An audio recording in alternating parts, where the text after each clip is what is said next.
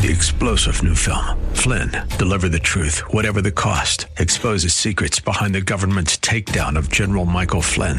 Flynn knew what the intel world had been up to. He ordered the first audit of the use of contractors. This set off alarm bells. He told the truth. He was the most dangerous person for Donald Trump to hire. They had to get rid of Flynn. Flynn, deliver the truth, whatever the cost. Available now. Watch it today. Go to salemnow.com. Salemnow.com.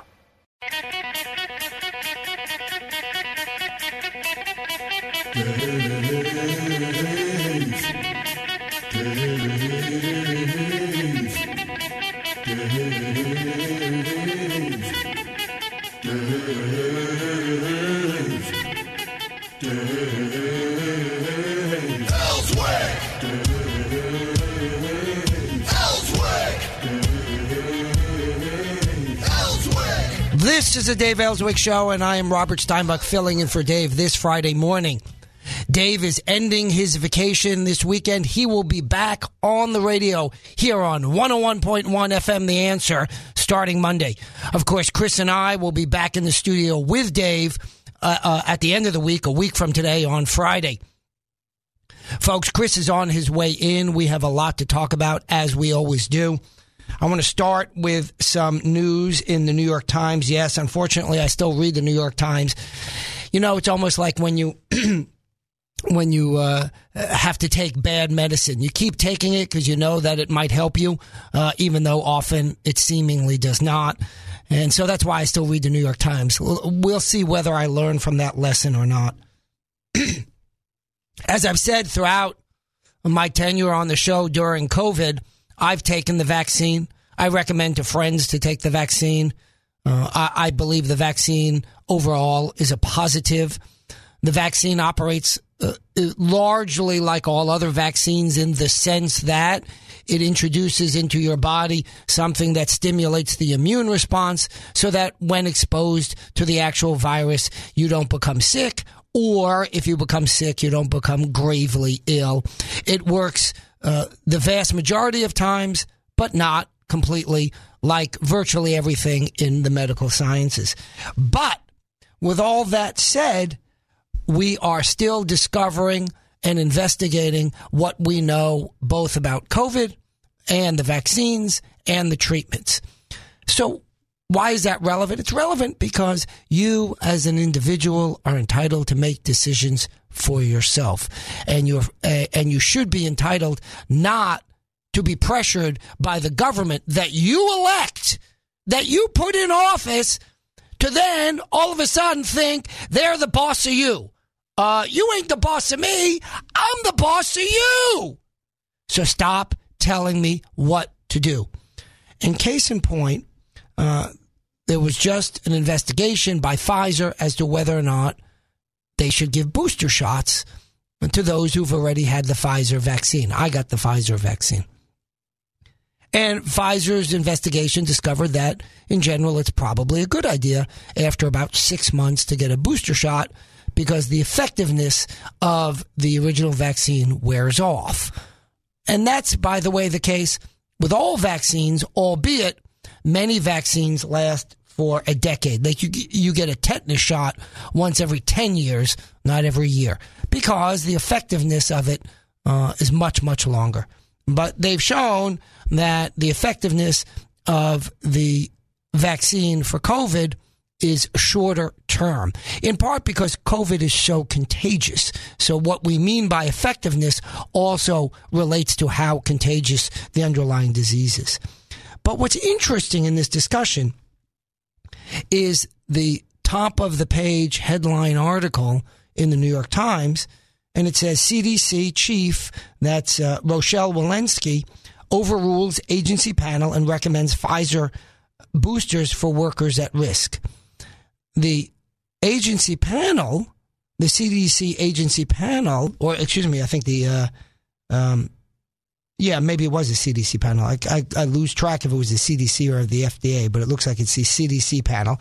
Recommended a more limited, excuse me, folks, a more limited pool of people to get the booster shots And uh, Rochelle uh, Walensky, who is the chief of the CDC, said she wants to give it to a broader group of people. I'm okay with that. But what does that highlight for us? That highlights that this isn't black and white.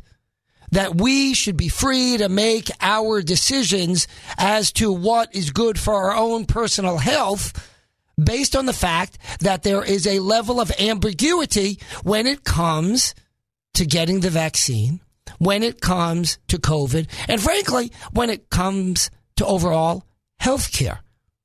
I discussed uh, last time I was on the show Monday that I think smoking is bad for you, and the science supports that notion. That notwithstanding, we don't throw people in jail if they decide to smoke. It's a bad decision, but their decision to make nonetheless. And so, of course, this turns us back around to the question of the Biden mandates on vaccines, or similarly, the Tyson chicken mandate on vaccines, or the Chamber of Commerce mandate on vaccines, or preferred mandate in the, in the latter case. The bottom line is that while vaccines are good and the science supports taking a vaccine, uh, and the risks of taking the vaccine are far, far lower than the risks of not taking the vaccine and catching COVID, both of which, um, uh, well, the latter of which is is significant.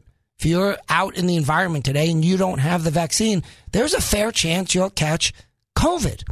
Uh, and so that risk is much higher than the risk of taking the vaccine. That's why I recommend you take the vaccine. That's why the CDC and the FDA recommend you take the vaccine. But it is your decision to make. And if you don't understand that distinction, the distinction between your ability to make that decision for you, irrespective of what I think is a good idea, irrespective of what, a government bureaucrat thinks is a good idea, well, then you don't understand freedom. You don't understand conservative ideals. And I don't understand why you're listening to this radio show. No, don't tune it out. Stay on. Maybe you will actually learn something. Freedom has a cost. Freedom ain't free. That's why the American military, excuse me, folks, it's an early morning frog there for you. That's why the American military, military has been willing throughout its history to die for your freedom. They died not only for your right to live, it wasn't such a basic notion that the American military has supported for over two centuries. They've died for your freedoms. So let's not forget that when the Bureau hack communists, and yes, they're communists in our government, tell you, well, the most important thing is your life. It's really important. And guess what? Freedom is really important as well. So we need to stay on top of this notion. Uh, um, and in fact, I see Chris uh, arriving at the studio and at the same time, Heidi giving me the signal. It's too much for me to process. So for, with that, we will take a break and be back after these words. This is the Dave Elswick Show, and I am Robert Steinbuch. In the studio now, joining us, of course, is Chris Corbitt. Behind the booth screen, safely away from the two of us, is Heidi.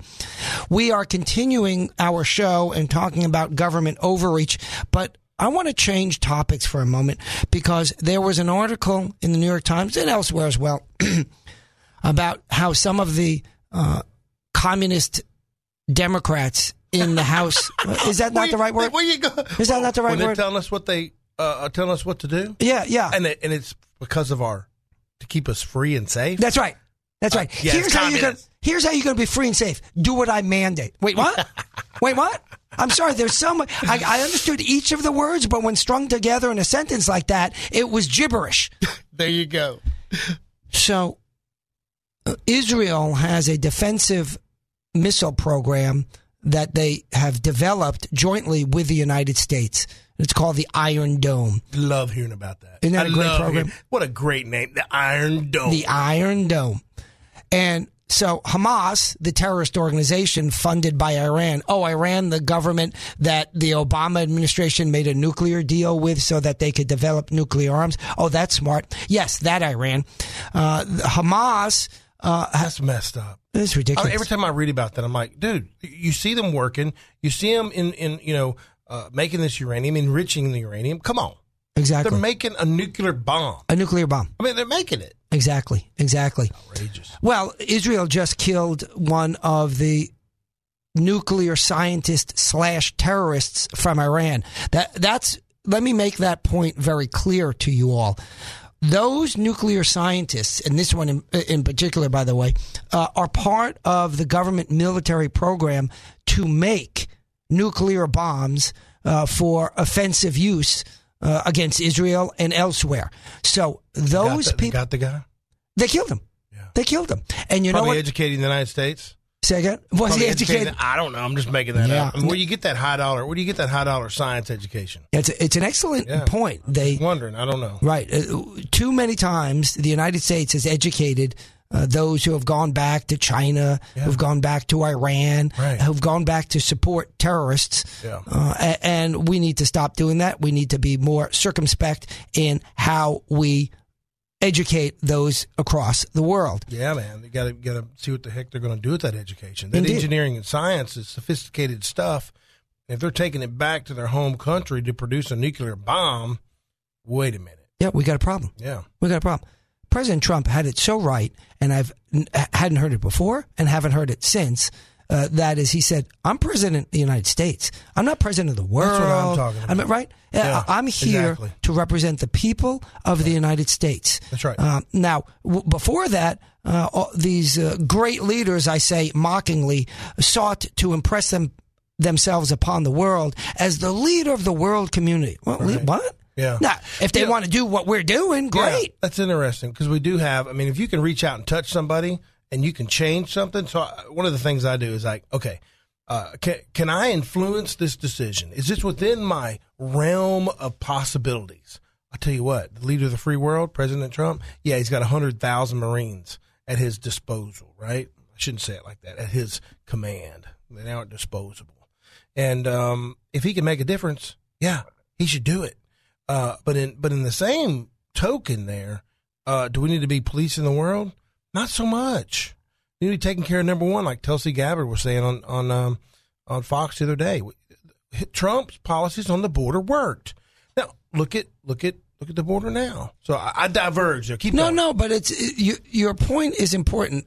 Look, if b- putting American people first Right. as their elected representative doesn't mean you don't go out to the rest of the world and say, "Hey, buy our products. Don't have uh, dictatorships. Do all of these things that we think are good." Of course, you sell your policies across the world. What you don't do is prioritize the interests of those outside the United States ahead of Americans. And of course, we see this with the very last point that you bring up with the immigration uh, uh, policy. Well, we need to we need to help out all of these other people around the world. Don't get me wrong. We have a legal immigration policy that does that. Yeah. But the leftists, the communists, want an illegal immigration uh, system where anybody can come to the United States. It's unfathomable. Yeah. It's, un, it's unimaginable. I- Is it good for those people when they get into the United States? Of course it is, because the United Yeah. States is literally the greatest country in the history of humankind. the greatest country in the history. So if you have an opportunity to go, to come from some underdeveloped country, some war torn country, some third world country to the greatest country in the history of humankind, should you do it uh, in, in terms of your own compulsion? I understand that. But should we let you do that? No, because we cannot accept an open inflow of illegal immigration because we don't have the infrastructure, the economy, and the money to do it. And what do we see? We see a whole bunch of Haitians uh, now crossing the Mexican border. By the way, this is Haiti, not like two or three or four or five Oh, no, people. no, no, Ten thousands. thousand. Ten thousand. and you know, Haiti is an island near Cuba. Just so you know the geography.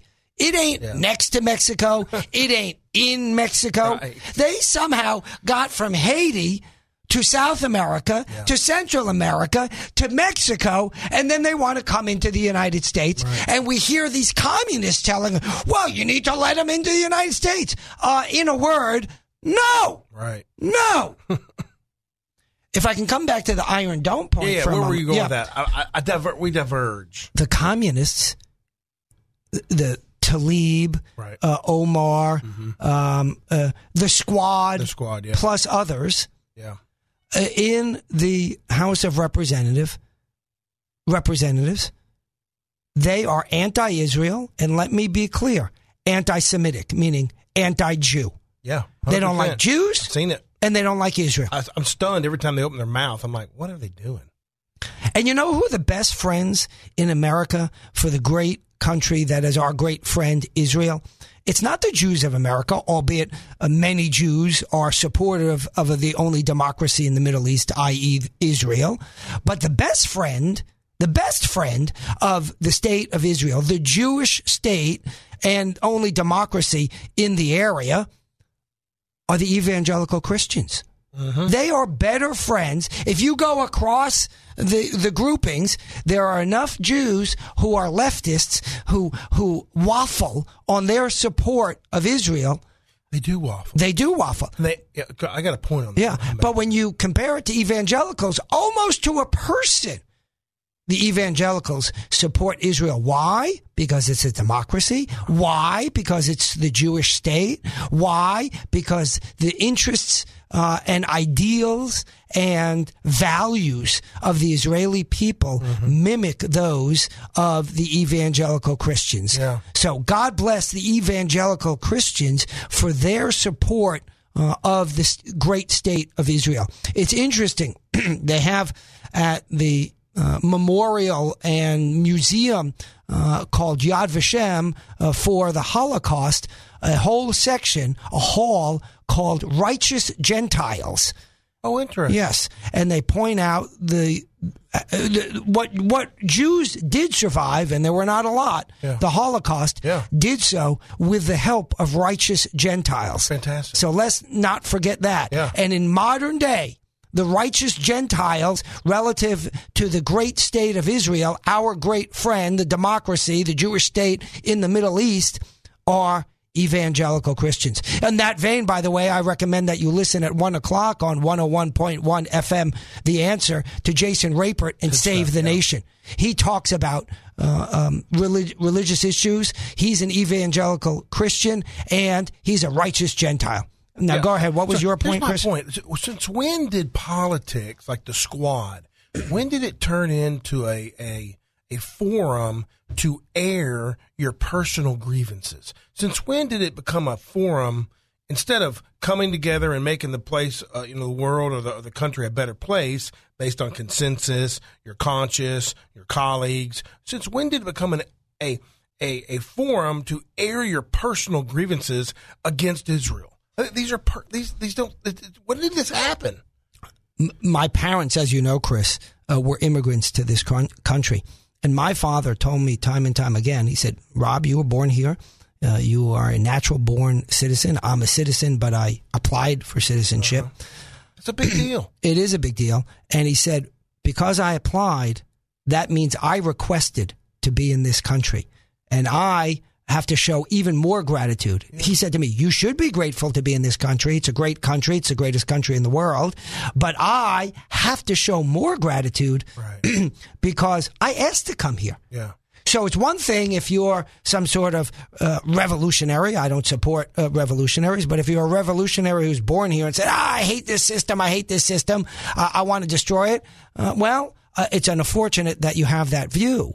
But if you come from another country and then come here and say, "I hate this system. I hate this system. I want to overturn it," Yeah. why'd you come? Exactly. What are you doing that's here? What, that's right on point. Go what, home. What are you doing? So you're pointing out problems. How about bring a solution? How about instead of bringing a problem, bring two or three solutions and bat it right. around between your colleagues and That's right. ask yourself: Does this make the country more free, or does it restrict your actions? Does it restrict your thought?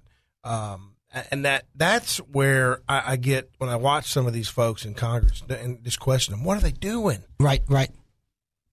Yeah, um, shift that way, please, yeah. a little bit. No, the other way. Oh. Yeah, uh, uh, Chris is in the studio, and and his big pumpkin- head, my his big big fat pumpkin pumpkin head, head. is getting away of me seeing Heidi, uh, as well as sort of the landscape and everything else. So, you know, we're in a few seconds we're going to take a, a break, Chris, and We we'll can't come back the pumpkin head get in the way of solving these world problems, on brother. that. We will take a break right now. This is the Dave Elswick Show, and I am Robert Steinbuch filling in for Dave this Friday morning.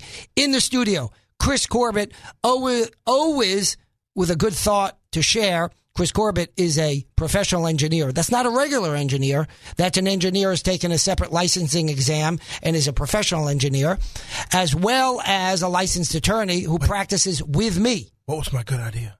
Did we, didn't we just solve world hunger? Should we tell anybody? No, Oh. no, we're going to charge a dollar, a dollar per person. We solved world hunger, but we're not gonna going to tell anybody. Speaking, speaking about solving world hun- hunger and, and other brilliant ideas, you got you're going to love this little diversion. There's a guest essay in the New York Times by a fellow by the name of Jonathan Malesic. I think that's how it's pronounced. So here's the title, and then you're going to love his description. Yeah. The future of work me- should mean working less. So his brilliant proposal is to work less. Oh, my gosh. Mr. Malesic is a writer and a former academic, sushi chef, and parking lot attendant who holds a PhD in religious studies. Now let's let's recap all Can of I ask that. if it's an online university? Yeah, Not exactly. down online university. Former academic, trust me, I work with academics. I know, right? Former academic. If he, he's not only uh, an academic where it's filled with communists, he's a former. He couldn't even hack it as an academic. So, former academic, sushi chef, uh, okay, and parking lot attendant. He lists amongst his three occupations parking lot attendant, the job where you sit and let people come in and out of the parking lot.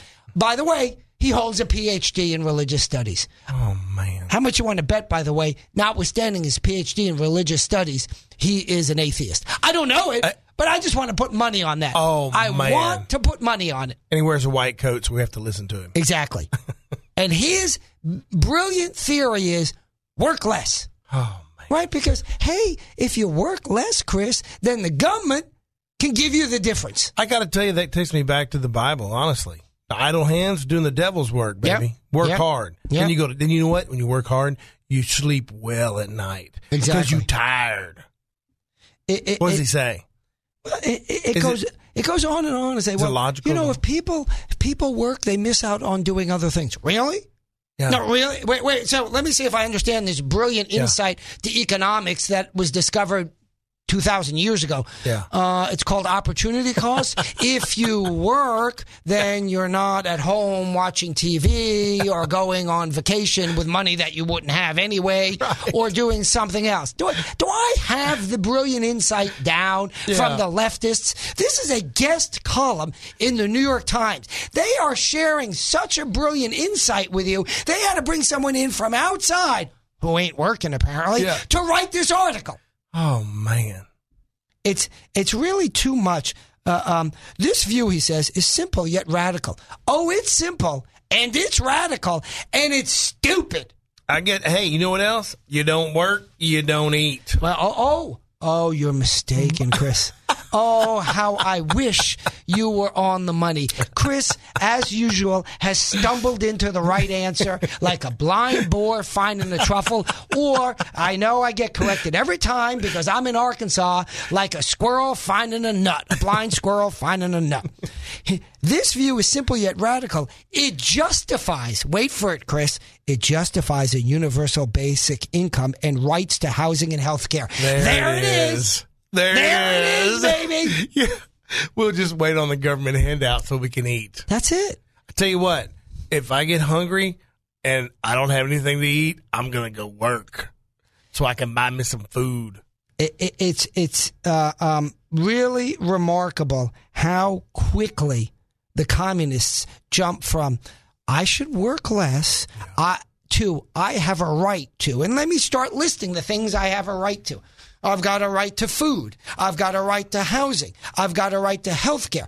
Oh, and you know, the lefties were saying, what are you crazy? You think you don't, you shouldn't eat and have a house and have health care? I didn't say that. Exactly. I didn't say that at all.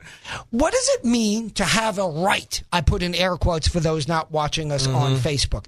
It means that I can make you pay for it. Uh, no. No. His- his you want food. Yeah. You want housing. You want health care. Go to work. Oh, but wait. He says work less. man, I, I, these folks that, that that espouse these kind of views, they're so ignorant. It- it- there's They're no, ignorant. yeah, there's no long term. That's not going to work long term. It's not going to work. You What take about- the it's not stuff gonna I work work for an hour and a half. I'm going to quit if you keep taking my stuff. I was harping on the CB radio on the way in today and uh, just talking about drivers, truck drivers, asking them how, how much does the government take? 30, 40%? Some of the drivers were making 1400 a week. These are truck drivers.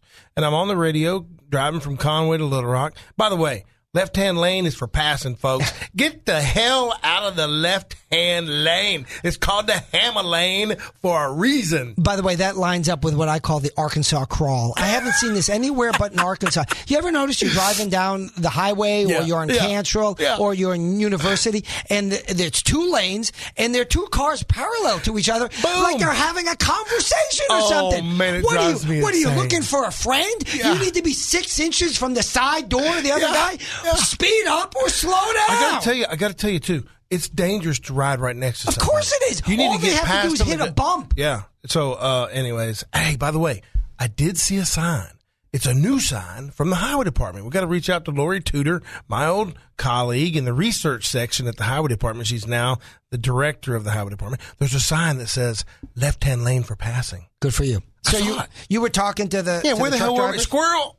Yeah, exactly. Yeah, yeah, I was talking to the drivers about taxes and how much money they're taking out of their stuff. These folks are working hard, man. They're getting up, they're driving these trucks. According to this guy, they're working too hard. Oh, no, slow down. Take a break. Yeah, We'll pay for it. Wait, what? Yeah. Wait, what? yeah. I cut this boy's food off for a week.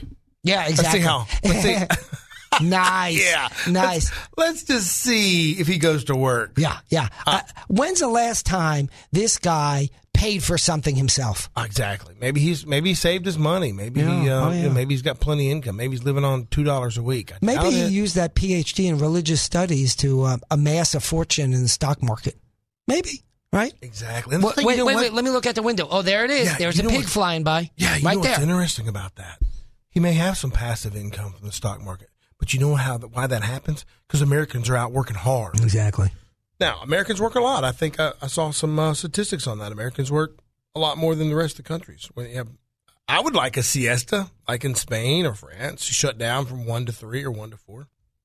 But um, uh, you know, it, it comes down to, to personal freedoms. But when these guys like this get on these liberal uh, uh, columnists they get published like that, they get emboldened. We've got this small minority out there that are airing their grievances rather than trying to build the whole country up, and it affects people. It infects people, and they they start to agree with that. Like, oh man, what a great idea to work less. You know what? It's, we talked about it before. They have these great ideas. Oh, I want to work less. I want free hair care. Who doesn't want that?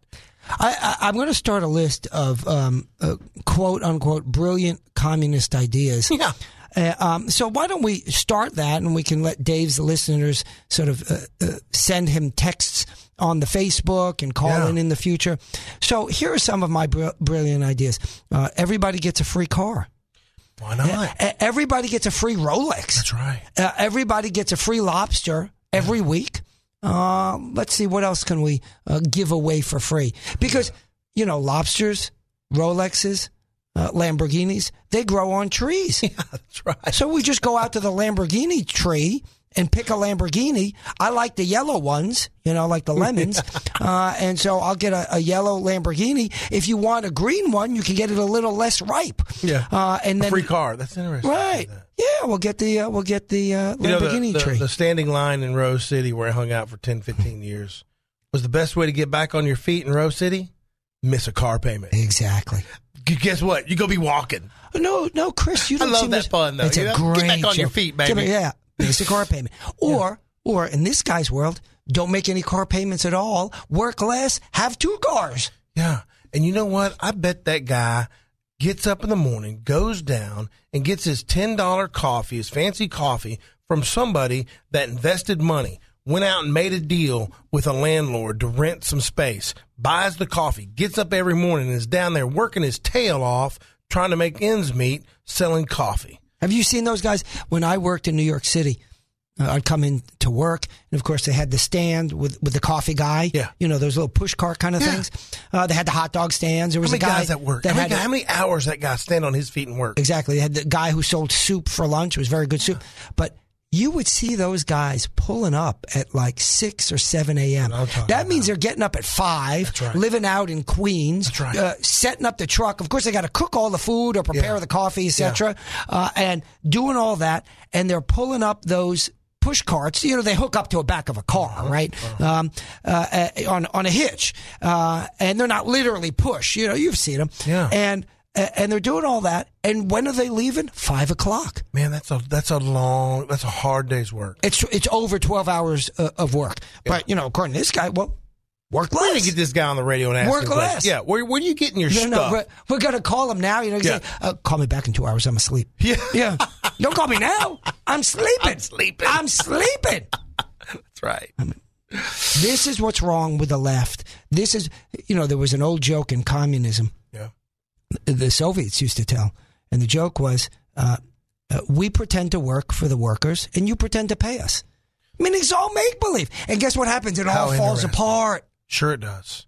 Yeah, it does because it's if you here's the deal. It's all a balance. You, there's always you can eat too much peanut butter and die, right? But you can work too much and die. You can play too much. It's got to be a balance. Exactly. And Um, it- it- the- if I don't work, I'm not going to enjoy my vacation. Uh, I'm No, If you don't work, you're not going to pay for your vacation. That's right. Okay. With that, why don't we take a break and we'll be back after these words. This is a Dave Elswick show, and I am Robert Steinbuch filling in for Dave in the studio. With me, of course, is Chris Corbitt. Behind the shield is Heidi. Chris, we talk about all the time, and that doesn't mean we ain't going to talk about it again. We talk all the time about our efforts, meaning your effort and my effort. When I say our, I mean you and me. Yep. Our efforts to fight bureau hacks. Yeah. And we do it here in Arkansas. We have a very good but not perfect legislature Yeah. that has enacted a number of good laws, and the bureau hacks are literally ignoring the law. So we've worked directly with a lot of legislators. I was going to say countless. They're not countless. We can count them. We've worked directly with a number of state legislators to pass a number of good laws. And guess what? Didn't make a difference so far. Why? Because the bureau hacks are breaking the law. They're just ignoring the law. I mean, we're talking this this law you're talking about too. It's black and white. There's no gray area here. I don't see any. You know, I love ambiguity. Hell, that's what I make my living on. Right, a little ambiguous. I, I was litigating a case yesterday. What's the def, what's the definition of offense? You know, I told I told the judge. I said, hey. Uh, It'd be sure nice if we had the definition of offense in the statute. Oh, wait, we do. I happen to have it with me. That's hilarious. Anyways, the, the statute, what you're talking about, is right on point. Several And- statutes. and and um, you know, here's what we did. I, and and I look back at it, and it wasn't by design, but it, it should have been by design. But we've got one again. We got a we have a lawsuit against City Hall, which is the city level. We have a lawsuit against the county, which is the county level For the now- courthouses. right? The courthouses. Now our, our latest lawsuit is against the Arkansas Game and Fish, which is the state. And um, it's interesting. Um, these laws are written with the ability uh, to get attorney's fees if you win. And Oh, we re- winning, baby. yeah, and that the reason behind that is so folks that don't have two thousand, five thousand dollars to walk into an attorney's office and plop their money down, they can come in, uh, tell their problem to an attorney, and they can listen into it. And a good attorney will get down to the nuances of the problem and say, "Hey, you know what? I think you have an issue here that I'm willing to take on contingency because you're right." and maybe you're an attorney's fees. Now, it's no way guaranteed. We won a FOIA case, and we're still fighting on that. The uh, university turned over the FOIA docs, not before we filed suit, but after we filed suit. And now, uh, in front of Judge Fox on appeal right now is a motion to determine the prevailing party, which we were because they turned the information over. Claims Commission dinged us. You don't have an order saying you're prevailing party. Okay, we'll go back to the court tell us who the t- uh, prevailing party was, Your Honor. Uh, nope, I'm not going to do that. That's Tim Fox, by the way. Yeah, denied. Right. Okay, we'll appeal that. I don't think Tim Fox actually followed the law in our case at any stage of the case. No, no, I'll tell you why. Uh, so we appealed it once. Supreme Court said, you know what, Judge Fox? We need you to issue an order with the findings of facts and the conclusions of law so we can review something. They sent it back to him. Nope. Yeah, uh, Tim Fox thumbed his nose Yeah. at the Arkansas State Court. It's interesting. Tim Fox gave the middle finger to the Arkansas Supreme Court, saying, "Oh, uh, you told me to do this. I'm not doing it. I'm Yeah. ignoring it." You know what happens to my clients uh, that I've defended and have been on both sides? When you disobey an order of the court, it's called contempt of court. That's right. You can be fined and put in jail. You know, maybe we should uh, contact the Judicial Ethics Committee Yeah. uh, to refer Well, see- Tim Fox to the Judicial Ethics Committee. That, I think that's a possibility. Yeah. I don't know. I think we need You know, to look they- into they- that. They have some teeth, but I'm not so sure. It's kind of a. Um, uh, I'm watching that with, Yeah. Ju- with Judge Griffin right now. Oh, right, right. So, well, well, um, I think we need to look into that. He literally thumbed his nose Yeah. at the Supreme Court after, by the way, earlier in the case, making up the FOIA law. How do. I know he made up the FOIA law? Because I know the FOIA law. if you want to know Didn't you what write the a book? Didn't you write a book Hmm. on it? I think I'm the author of the book Uh, on yeah, the Arkansas every FOIA. point of that statute, every exception. Steinbuch's, you're, you're the. I mean, every time I call you on something like that, hey, what about this? Hey, look at my book right here, page. Oh, nice. Well, that's actually already been decided. What are they doing? Oh, let me bring that to the attention to the court. Now, judges do not know all the law. No. that's why the Hey, they can call me. yeah They can call me here on the Dave Elswick right. Show here And on that's 101.1 why FM The Answer. The attorney matters. The attorney's job is to bring this to the law. Like the other day, the judge didn't know the definition of offense existed in a statute. Well, here it is, Your Honor. It's a barrier. It doesn't say wood. It doesn't say plastic. It doesn't say metal. It's just a barrier to keep people out. That's all offense is. So, you, uh, the level of the skill of an attorney, he's got to put the work in and bring it to the attention of the judge. And then the judge knows. Otherwise, the judge may make some erroneous rulings. And that's why we get to do what? We get to appeal it. Yeah, I just argued a, an appeal before the United States Court of Appeals for the Eighth Circuit. That's our Court of Appeals in the federal system uh, yesterday, and that was that was interesting to do. They give you a time limit. They did. They gave me a ten minute time limit. Uh, when I was done with my initial argument, I said I uh, would like to keep the remaining thirty nine seconds plus what I thought was a two minute holdover. Yeah. And the judge said, "You don't have two minutes extra." I said, 39 seconds will do then." Interesting. Yeah. I want to hear more about that. These are the masters of the law. These are Eighth Circuit Court of Appeals judges that have been vetted. They're the ones that review what the lifetime appointee federal judges do, right? Trial judges, correct? Interesting. Correct. Very nice. Yeah, and we have a uh, a a runaway trial judge Yeah. who decides. Much like Tim Fox, he's the federal equ- equivalent of Tim Fox. He, uh, that's uh, Bill Wilson. No, I'm sorry, I got it wrong. Billy Ray Wilson. Wh- Why do Billy Ray Wilson? w- w- how Every do I know you say Billy- that name, I think of Roy D. Mercer. Uh, it's Billy Ray Wilson because his name. He was born William uh, Raymond Wilson, and he changed his name. Oh, to Billy. No, no, he officially changed his name to Billy Ray Wilson. Oh, interesting. So, if lest you not think I be disrespecting him by calling him by a nickname, he's formally changed his name to Billy. Uh, oh, no, Billy Roy, I think it is. Billy, Roy. Billy Wilson. Roy Wilson. Yeah, exactly. Billy, guess what? When the statute says the attorney wins and he gets attorney's fees, Right. You got to word an attorney. You got an award attorney's fees, and not a dollar. It needs to be reasonable attorney's fees. And that was my argument yesterday. Judge Wilson, where you at? Yeah, yeah. He's out hunting some ducks or something. He's a big duck hunter. Oh, yes. Yeah, yeah. Well, Yeah, At least he has been. I don't know if he still is. Yeah. We need to call Game and Fish and ask him where all the ducks are.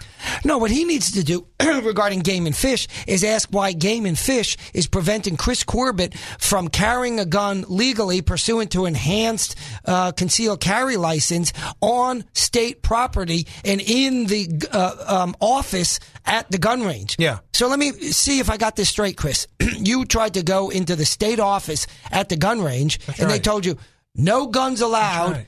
In the state office. Yeah, this is David Ray. in Ray. the gun range. Yeah, this is. I remember um, a year ago when David Ray was running for office. He had a nice sign out there, and this is David Ray's area. And uh, anyways, yeah, they don't. uh, at a gun range where I'm bringing my gun, I got to take my gun off to go inside the office. Yeah, leave it outside because that's Oh, safe, right? man. Put it in the car because that's safe, right? Yeah. this is. I mean, these are all the kind of If you watch what everybody right, does, right. They drop their guns off at the door. Oh, that's safe. They leave their gun at the That's door. real safe. Yeah. Well, I hear the music uh, playing in the background, so that means we're at the uh, top of the hour. Uh, Heidi's going to take us out, and we'll be back after these words.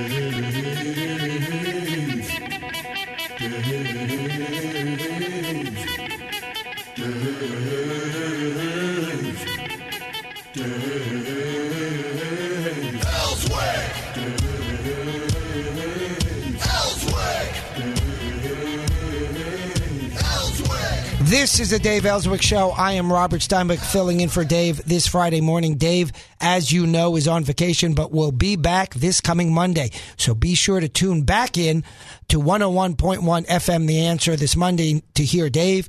Chris and I will be back on the show with Dave on Friday, as we usually are. Chris, before the break, we were talking about your lawsuits in which I represent you uh, against City Hall, against the uh, Pulaski County, and against Game and Fish. We're missing one form of government. I We don't got know. Well, We, we, we got to find someone else to sue to allow us uh, to allow you to carry with your enhanced carry license when these bureau hacks are not allowing it. So talk about um, you talked about game and fish. Yeah. Talk about.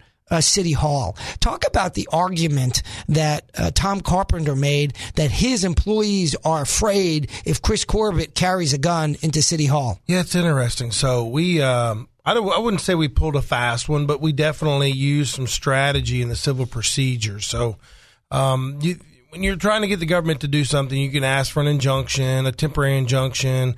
You have to show what they call an irreparable harm.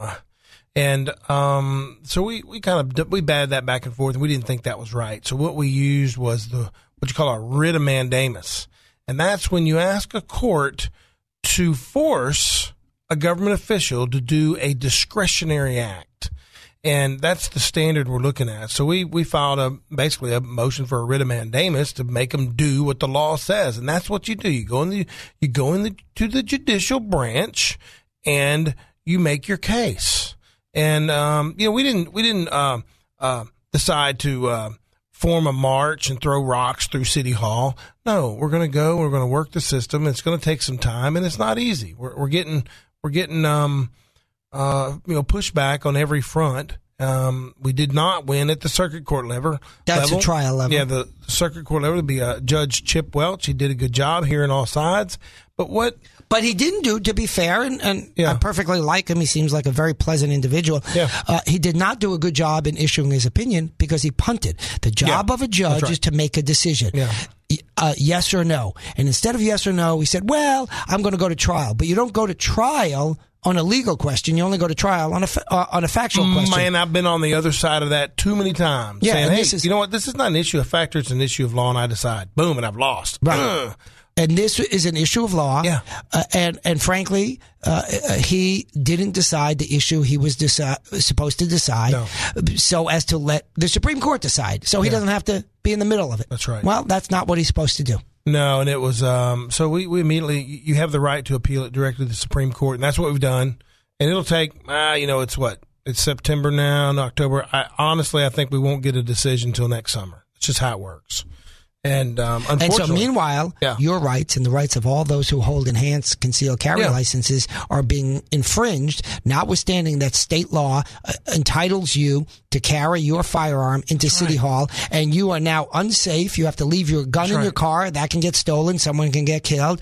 And as you walk from your car to City Hall in that neighborhood, you have a chance of getting mugged. Yeah. Why? Because Tom Carpenter thinks that his employees' preferences are more important than your safety and more important than the law. You know, and I, I got to tell you, he said something during Tom, Tom Carpenter said something during the hearing that baffled me, and then, but it also made me understand he doesn't understand this law at all. This is called a concealed handgun license. Guess what, y'all? And you, we got a bunch of friendly listeners out there. It's hidden. You don't know it's on me. When I say hidden, it's under my shirt or under my forearm or under my, you know, it's hidden. You can't see it. And um, when, when you take these courses, you have to be disciplined with these firearms. It's not like I'm whipping it out and showing it. Um, you can't do that. It's hidden. It's for my protection and it's hidden. But if you step up on me and, and someone hurts you, hey, I, I, you know? I've been in plenty of fights. I, I, I can't, I'm 50 years old. I can't do that anymore. But would I like to be able to do it? Yeah, I'd love to put the gloves on. But, um, or maybe, you know, relive some of those times in college and, and high school. But, but the reality is the law is written for a reason. We've elected our legislature to do that. They've written a very clear law and the, and the government's just not following it. Well, part of the problem, I was discussing this recently with a judge. Part of the problem is that too many judges, the leftist judges, believe that they are legislators. Yeah. Oh, well, we're going to, here's what's good policy. Wait, I don't care what you think is good policy. Yeah. You decide what's good policy when you walk Yeah. into the voting booth, but you don't decide what's good policy when you interpret the law. You know why? Mm-hmm. The legislature, along with the signature of the governor, determines what's good policy. And that law has been enacted. And if you think it's a bad idea, tough. You still right. must enforce it. And if you don't want to enforce it, well, then you go get yourself another job. You ran right. for office. That's These right. judges in Arkansas are elected. if you don't like your job, Yeah. you don't have to keep your job. That's. Hey, you can take up with that guy who wrote that guest essay in the New York Times. Work less. Quit your job. he quit being an academic. He's a parking lot attendant. I'm sure there are other openings in the parking lot attendant business. there are plenty openings for judges who don't want to do their Yeah, yeah, and uh, you know it's interesting. Uh, Judge uh, uh, Chip Welch said one more thing. He said, "I've lost some sleep over this," and you know I was thinking about that. Why would he lose? Why would he be stressed out about this? I'll tell you why. It's because he doesn't like what the law says. He's like, hold up, I can't issue this ruling that all these concealed handgun owners are going to be able to walk into City Hall. I can't issue that. That's what I'm all about. He thrusted his personal opinions on this, he shouldn't have. He needs to step back and interpret that law. And the law says a concealed handgun licensee can carry it in a city building. We even, and the law wasn't clear. So we reached out to some legislators. Hey, this needs to be cleared up. Professor Steinbuch here, y'all, y'all wrote it with, with the help of a bunch of lawyers over the Bureau of Legislative Research. Here's how it needs to be written. Okay, you battle them a little bit. Yep, it was passed. Governor signed it. Boom. And now, and, and the, and the city just doesn't follow it. How does the government and the city officials expect the citizens to follow the law when they don't follow the law themselves? Chris, the law is not for bureau hacks. It's for little people like you who have to write checks to the government so that those bureau hacks can get paid a lot of money to do a lot of little. That's right. That's You know, what it's for. One of the fundamental things that people get wrong about the Constitution, the Constitution is not about what you can do, your rights. It's about restricting what the government can do. And that's a different matter. You have to think about that. The government can't do this, government do that. It can't violate your rights. So it's uh, the way of thinking about it. And then, you know, this happened about in the last two or three years. I started kind of turning my head when I get these clients calling, Hey, the city's doing this to me. I'm like, what? No, they're not. Send a little nice little letter. Hey, you can't do that no response, nobody willing to step up. But then when you send the FOIA request, you see that they have made a decision on that. It's just like my, this is just like my, my wife when we moved to Conway, got a, got a golf cart, got a golf cart towed. Um, and, um, uh, here, here's what happened. I found an email from the city attorney telling the uh, former sheriff, yeah, it's okay to tow their stuff. It's okay to seize their golf cart. What? Eh, that's crazy. The email says it. Now, this city attorney is now a circuit judge. And when I found that email after, you know, six, nine months of poking around, asking for this, asking for that, discovery, it's not easy. They hide the ball from you. And then they say, and then what, what was Tom Carpenter's argument? Oh, we won't, we can't let him into City Hall. We don't know he's got a gun. Well, guess what? That's another, uh, uh, proof there. You didn't understand the law. When you go through the metal detectors, you're gonna have to have, you're gonna have to show your card that you have this enhanced concealed carry. They know you're carrying it because you go through the metal detector. So then Tom Carpenter said, "Well, we need to have a determination of fact that is a trial right. because I, Tom Carpenter, want to demonstrate that my employees are afraid if somebody comes in with an enhanced concealed carry license carrying a gun.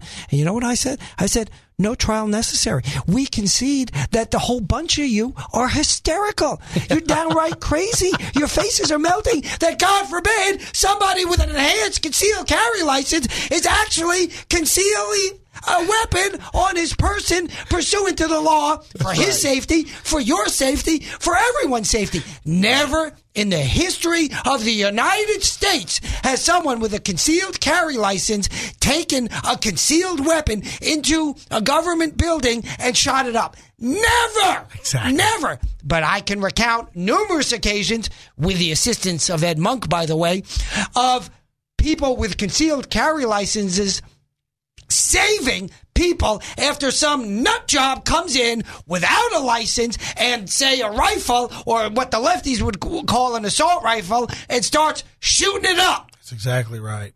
That that actually, Rob, what you're talking about there. You know, we had a we we did have a uh, a mass shooting. I don't know if it was a mass shooting, but a guy going to a courthouse with a gun in Fort Smith. It happened, I think, within 10, 10 12 years ago.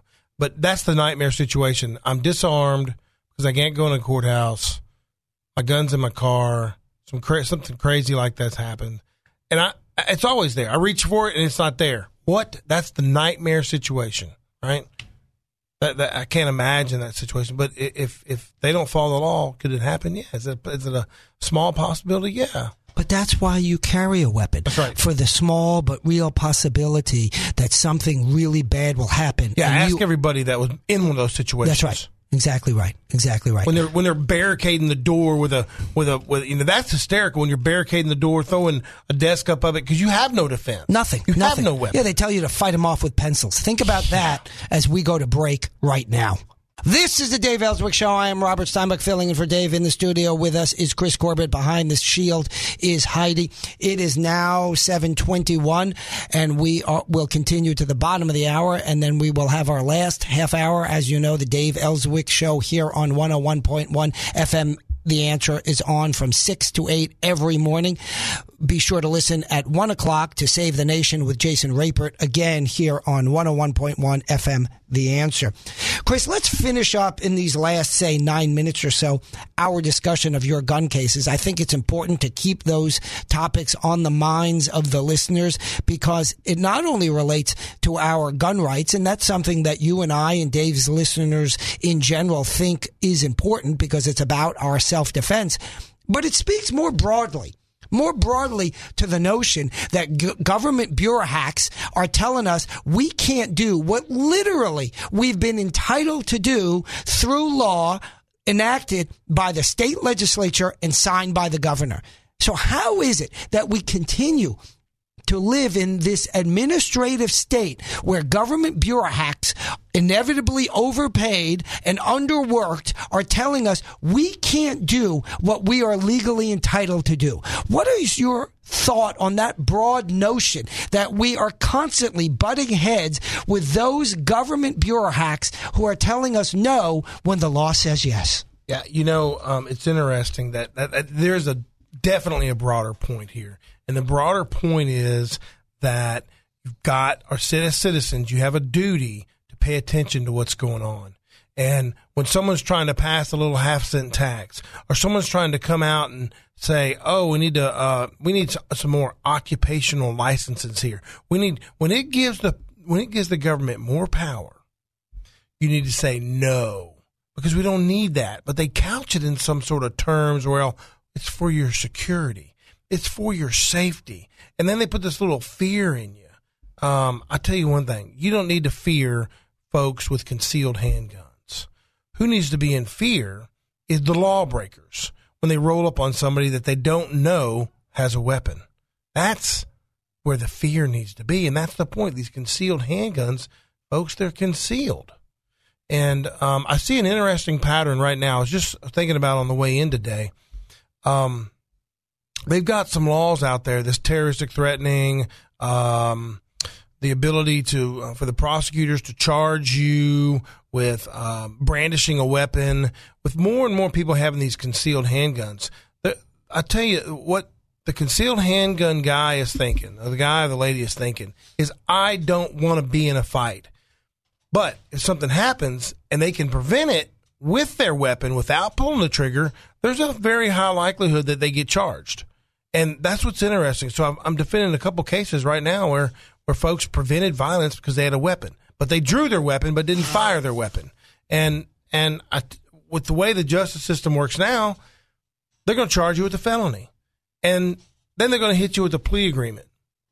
The plea agreement is going to say, "Hey, if you if because Pulaski County, there's gun violence. There's gun violence every week here in Pulaski County.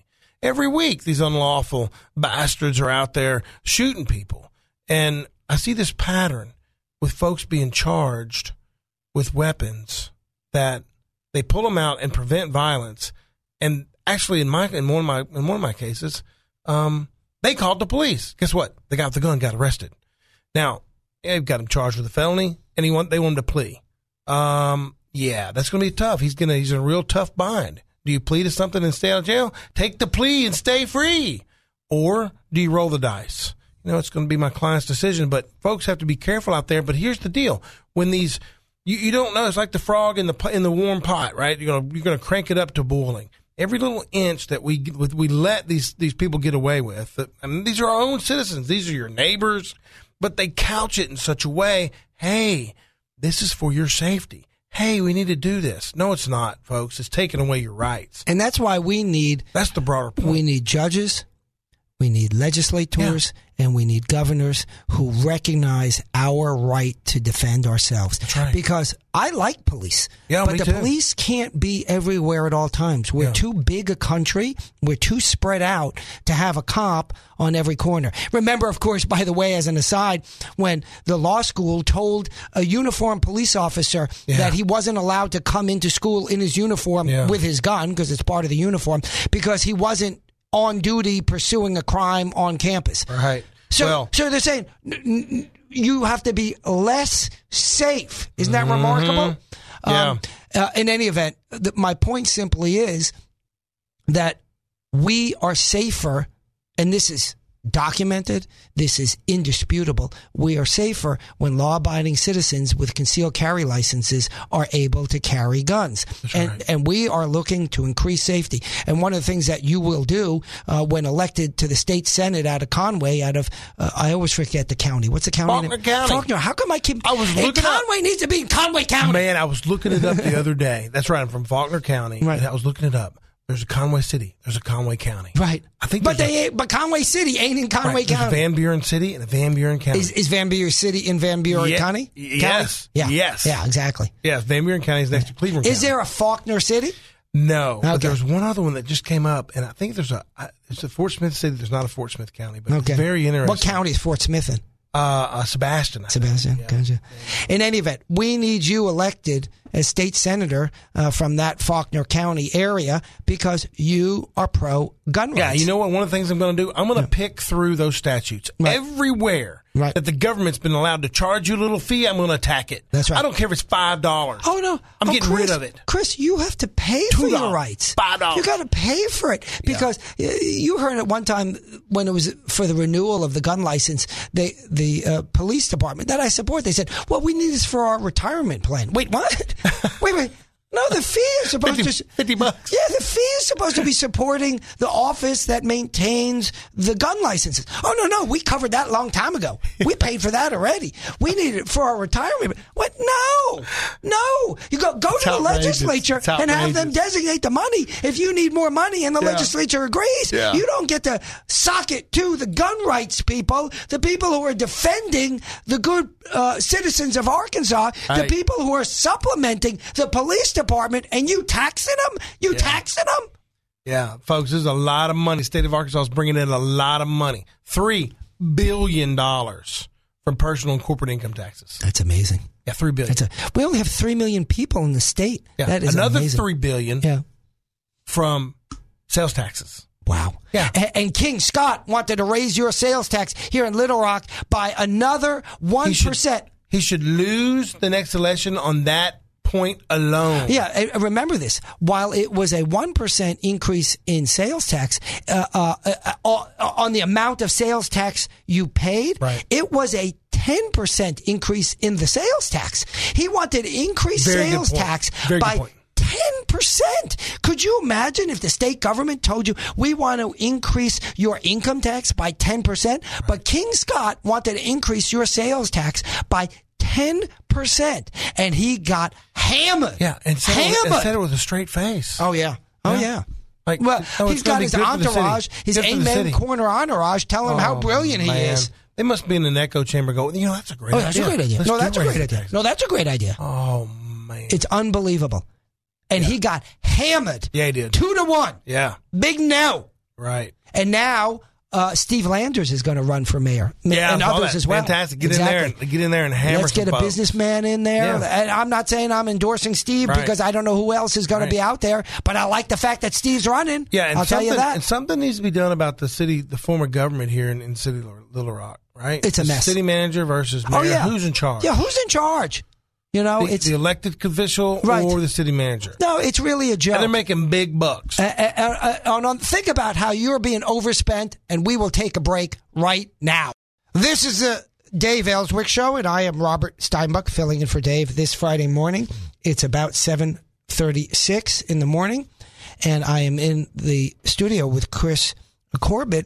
Chris, there's an article in today's newspaper. It's very interesting. We were just talking about Tom Carpenter, the city attorney for Little Rock, and I'll read you excerpts of the article. But it appears to me that Tom Carpenter is saying that if the um, the uh, police chief uh, were to have sued the city as he was contemplating doing for, amongst other things, apparently allegedly violating his constitutional rights, that the city would retaliate against him and fire him.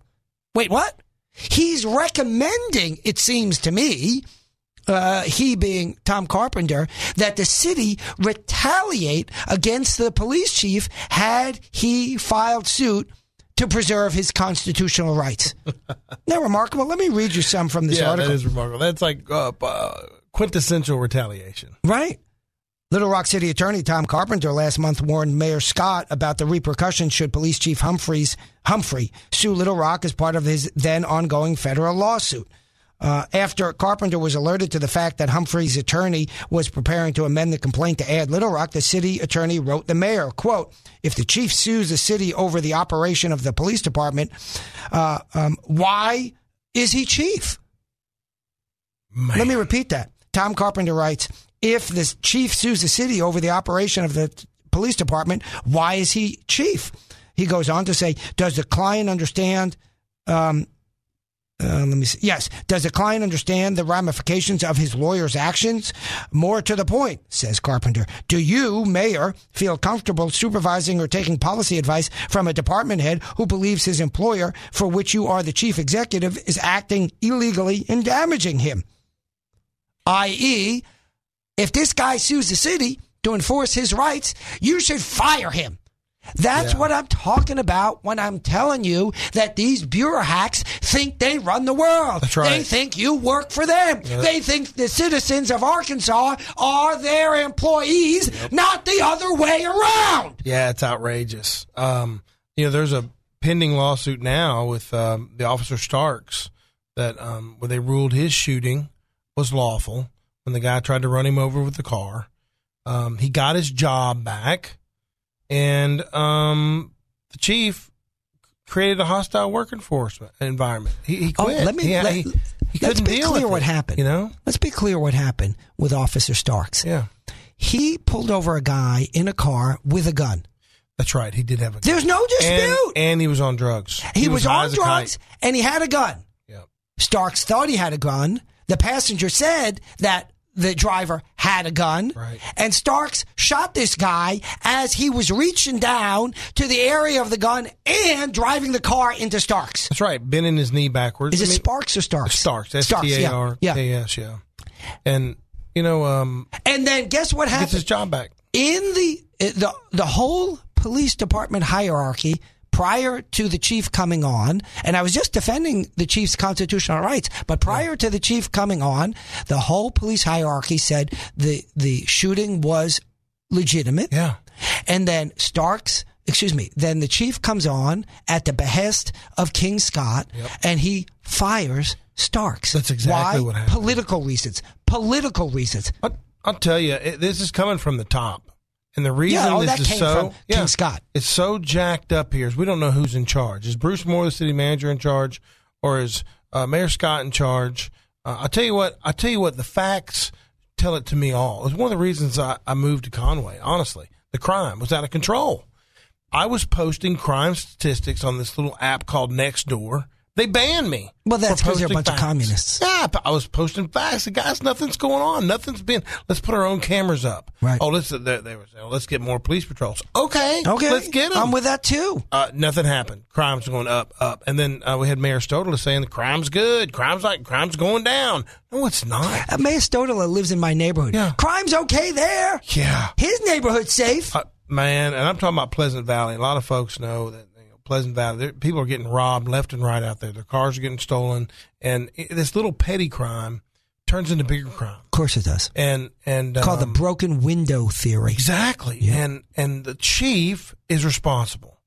Look at the facts. I mean, every every week there's been a shooting in Little Rock. It's outrageous. It's amazing. What are they going to do about it? Do something. You can't just do nothing. Why is that not reported? I don't know. You know, Every you get a little blurb, you get a little Yeah. blurb, and, it, and it's a shooting here or there. But you know, uh, when's it going to stop? I don't know. You know, A- a- and then Tom Carpenter wonders why you want to carry a gun from the parking lot in downtown Little Rock Yeah. to City Hall. exactly. You want some facts? Right. You want to you want to talk about facts that really have no bearing on the on on this law. But yeah, I want to carry. it. Yeah, and he says, you know what Tom Carpenter says? You, you don't need to come to City Hall. That's wait, right. wait. You don't need Exactly, to come citizen. to the building You in which call. the city operates There's its other business. ways to you can access. You can call. No, What happens if you have a hearing in City Hall? Yeah, exactly. Are you not allowed to have a hearing in City Hall? Starks had a hearing in City Hall. I attended that hearing. Yeah. Uh, what happens if you were representing Starks in that hearing in City Hall? They disarm you. They disarm you. Yeah, Right. they they probably ought to take my fountain pen too. That's right. That's a knife. That's right. Or it could be a knife. Because you can come across the desk and stick it in somebody's eye. Right? That's terrible, but yeah, Yeah. you're right. It's a it's just how their arguments are laughable. That's their right. arguments are laughable. That's what's that's the problem. The- But they but they put them out there seriously. No, really, this is a problem. People are going to be scared. Right, but if you're a limousine liberal living in a gated community Yeah. with private security, Yeah. it's real easy for you That's to right. tell the regular folks, hey, you don't need security. you don't need safety. Don't worry. We'll take care of you. Wait, what? Where? Where? Where? That guy uh, in, in in the paper who got shot. The guy who got shot in the week before in the paper. And the guy that got shot in the week before uh, in the paper. Where was their security? Yeah, Nowhere. yeah, it's, Nowhere. Uh, uh, and it's been like that in Little Rock for years. This isn't the '90s. It's been like this in Little Rock for years. Right. Nothing's changing. Right. Right. And, um, wait, wait. King Scott, with all his brilliant ideas and his Right. ten percent tax increase, didn't come and clean it all up. Exactly. I'm sorry. Yeah. Is is that not what I don't know He's going to run for re-election. uh, He's going to tell you how much better Little Rock Yeah, is. What has he done? Really, literally, what has he done? That's a great Other question. Than collect collect 160 grand a year, and uh, I think he gets driven everywhere. A couple new black Suburbans, uh, which are good looking, um, and um, maybe done some partying over the weekends. Or around the holidays at the Capitol Hotel, downtown Memphis. I've seen some of the foyer Wait, wait, wait. gone out. He's had a party for government officials outside of Little Rock. I think so. I've What? seen the. why, why can't he do it? What's that nice at the Capitol Hotel? That's That place is beautiful. Oh yeah, man. Um, I don't know. I think somehow it's planned. It's in the budget. I'm not sure how it gets get, away with that. I, love that kind of circular re- Yeah. reasoning that the bureau hacks have. Well, this is what we always do. This is what we plan on schedule doing. the meeting. Yeah, don't do it outside of Little Rock. you, the mayor of Little Rock, spend your money in Little Rock. Just look at the way the money's spent. That's all you got to do. That's it. Follow the money trail. That's right. And um, uh, yeah, tax and spend liberal. That, That's that's essentially what we got. And then he tried to raise your taxes. Oh yeah, because guess what? Uh, nearly ten percent ain't enough, so he wants to increase that by another. Uh, he wants to increase the, the tax rate by ten percent. I think what you ought to do: eliminate all occupational licenses in Little Rock. You want businesses to move to Little Rock, start their business? Right. Say, we welcome you here. There's no license tax. Right, right. All you have to do is register with us. Tell us you're business. No But fee. remember, the business pays sales tax. That's right. Uh, it's not like they ain't paying sales tax. On top of the sales tax, they want you to pay a license tax for existing.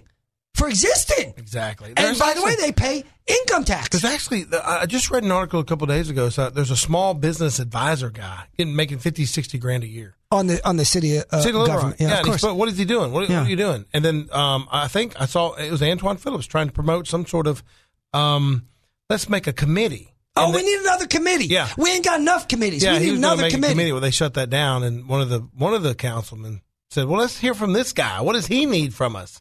Guess what?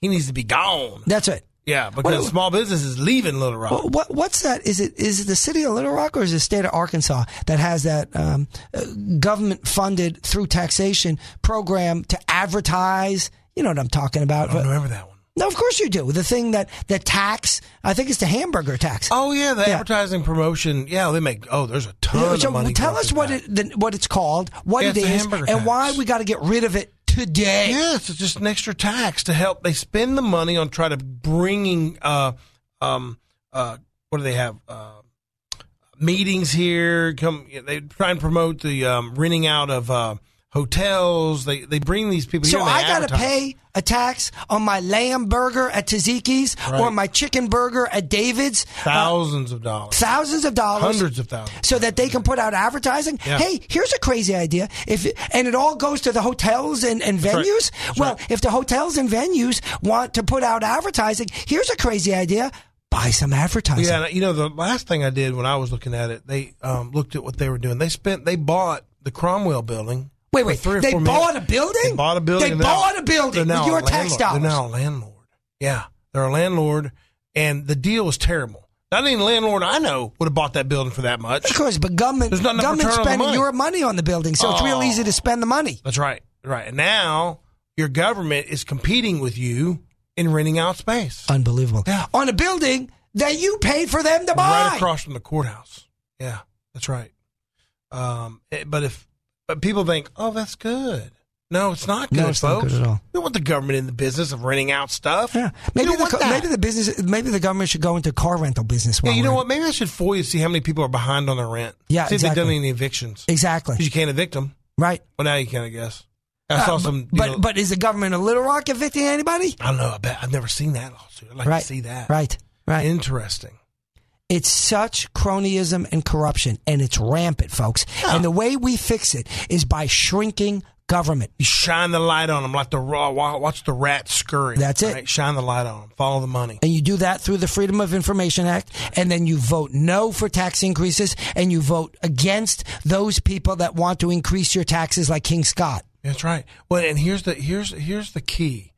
When you see this come through, it's going to be for something good. You, you should.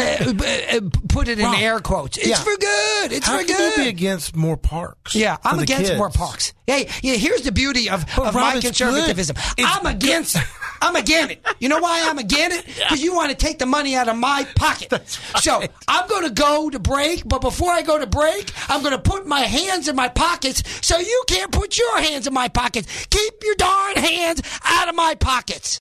This is the Dave Elswick Show, and I am Robert Steinbuch filling in for Dave. This is our last segment this morning. Dave will be back next week, all week as usual, here on 101.1 FM The Answer. Chris and I will be back as guests on Dave's show on Friday, and be sure to listen every day at 1 p.m. to Save the Nation with Jason Rapert, state senator.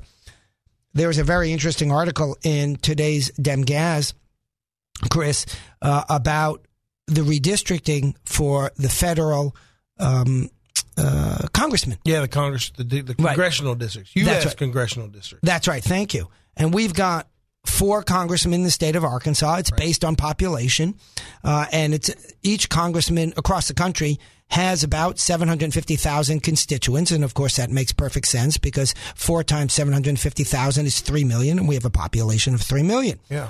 Uh, and the proposal is to right now, Pulaski County is in French Hill's um, uh, congressional It's district. overwhelmingly blue. Yeah. And uh, French Hill, who's my congressman, who I support, who I'm friends with, uh, he. Uh, of course, he he's won twice now, I believe, at least two times. I forget how many times he's uh, been reelected, or elected and reelected.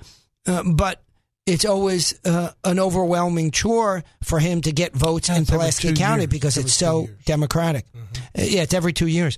Uh, uh, the uh, position, the federal congressman, and so the proposal is since Pulaski County is in the center of the state, and Mm-hmm. let's say you draw four boxes uh, to divide up the congressional districts, you can actually split Pulaski County in the four corners of each of those districts if you wanted to. could. And that's what the proposal is. All, there's several proposals like that. They're split in Pulaski County. I think the operative word, and this must come from a statute because the, the lawyers are talking about it, called cohesive. The districts have to be cohesive. I don't know what that Yeah, means. well, you can't have like a big spot in the middle of one district that belongs to a uh, the, to another district. That's one example. Yeah. It's also uh, the gerrymandering. You know, if the, if Yeah. the shape of the district looks uh, is a, is a long thin line Mm-hmm. that runs from the top right to the bottom left of the state, that's uh, at least uh, dubious, Right. shall we say? There you go. Right. There you go. So, yeah, and then and then and then I've seen the some of the the Democrats come out just upset about splitting Pulaski County. And why would that be? you know, because it's a Democratic stronghold. That's why. And if you split it, then in each of the remaining four counties, the Democrats will be so underwhelming in terms of their vote Right. uh, that there won't be any risk even that the Democrats could win one of those congressional districts. Now, to be clear, French Hill uh, is a very popular and a very good congressman. So, notwithstanding that he has a big Democratic stronghold within his congressional district, he won handily, as I had predicted, incidentally. But uh, it would be even easier for all of the Congress people to win if you could dilute that congressional district. Now, right. I'm not saying that's the intent, or maybe, albeit maybe it is. I have no idea. Yeah. But what I'm telling you is that if they split that, if they split Pulaski County amongst the four congressional districts, you Mm-hmm. know, you think about it this, it's like a drop of sugar in four cups of tea instead of a scoop of sugar in one cup of tea. Which exactly one's right. going to be sweeter? That is a great analogy. And what they're doing, they're trying to divide up the population. They're not, I don't think their goal, I really don't think their intent or their goal is to, to divide the Democratic vote. I just don't think it, I, I don't see that as a goal. But now, it- could that be the effect? Yeah, it could have that effect. But I think they're truly doing this in an objective manner and they're moving around some lines based on population. And that's what happens. It changes. It's not set in stone.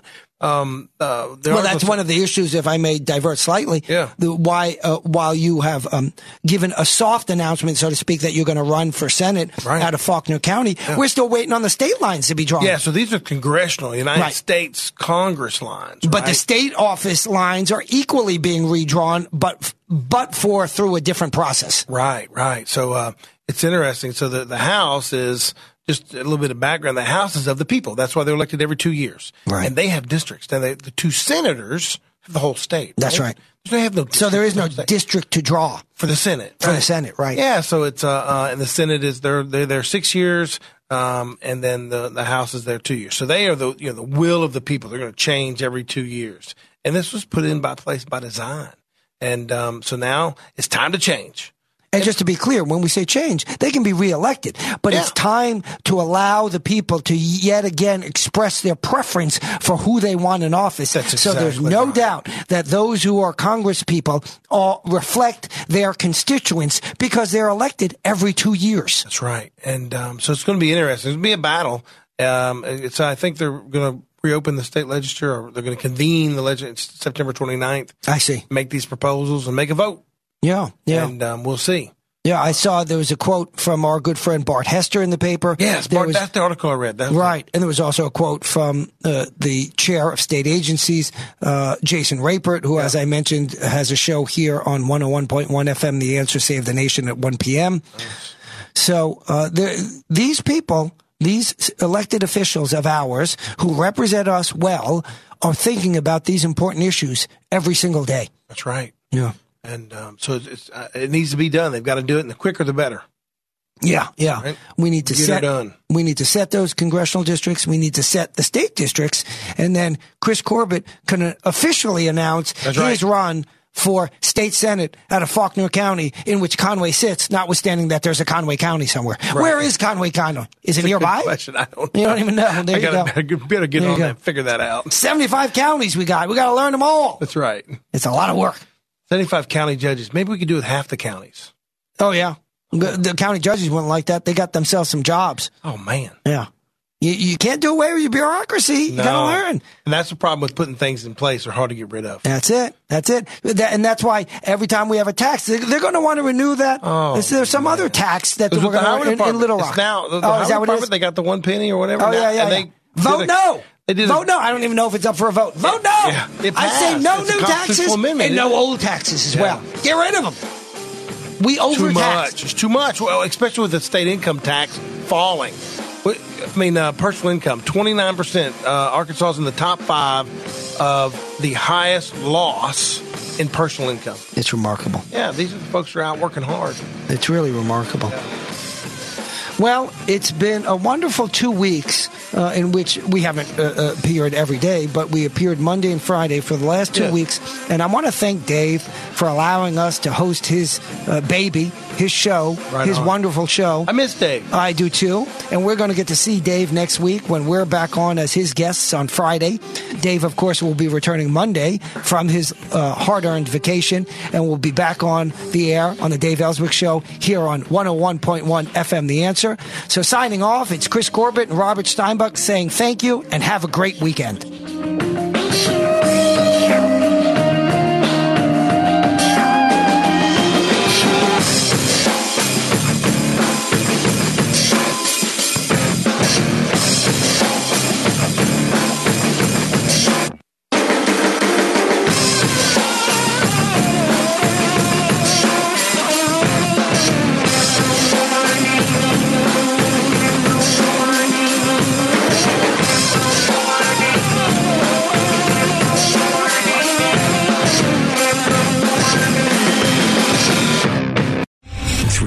General Michael J. Flynn, head of the Pentagon Intelligence Agency, knew all the government's dirty secrets. He was one of the most respected generals in the military. Flynn knew what the intel world had been up to. He understood its funding. He ordered the first audit of the use of contractors. This set off alarm bells.